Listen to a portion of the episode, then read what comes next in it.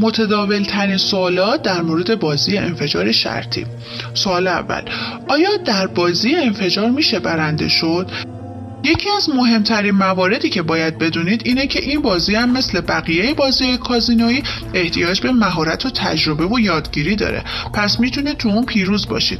اما چیزی که باید تو این بازی رعایت کنید اینه که در موقع پیروزی و برد سعی کنید بازی نکنید. و از بازی خارج بشید یا در صورت ادامه بازی چند دست صبر کنید و فقط نظارگر باشید و بعد دوباره به بازی کردن ادامه بدید. دومین سوال اینه که آیا بازی انفجار هک میشه و میشه این بازی رو هک کرد؟ اصلا امکان پذیر نیست. دلیلش هم اینه که الگوریتم هایی که برای این بازی نوشته شده همواره به طور مداوم تغییر می‌کنه و روشی وجود نداره که بشه از اون طریق این بازی رو هک کرد. پس گول این افراد کلاهبردار رو نخورید و پول و وقت خودتون رو هدر ندید.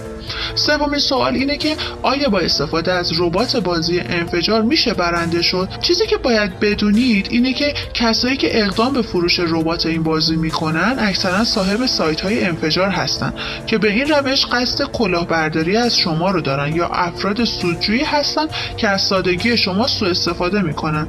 پس مراقب باشید که فریب این افراد سودجو رو اصلا نخورید. اگر کسی رباتی داشته باشه که از طریق اون بشه تو بازی انفجار پول در بیاره هیچ موقع اون رو به کسی نمیفروشه.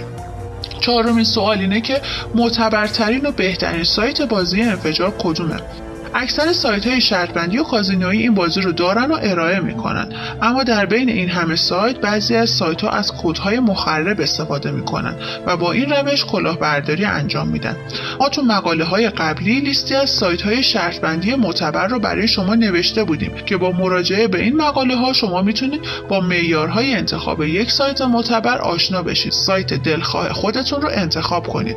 اما بر طبق نظارت ارسال کاربران ما سایت های شرطبندی پرسپوکر و پین باهیس رو به شما برای انجام این بازی پیشنهاد می‌کنیم.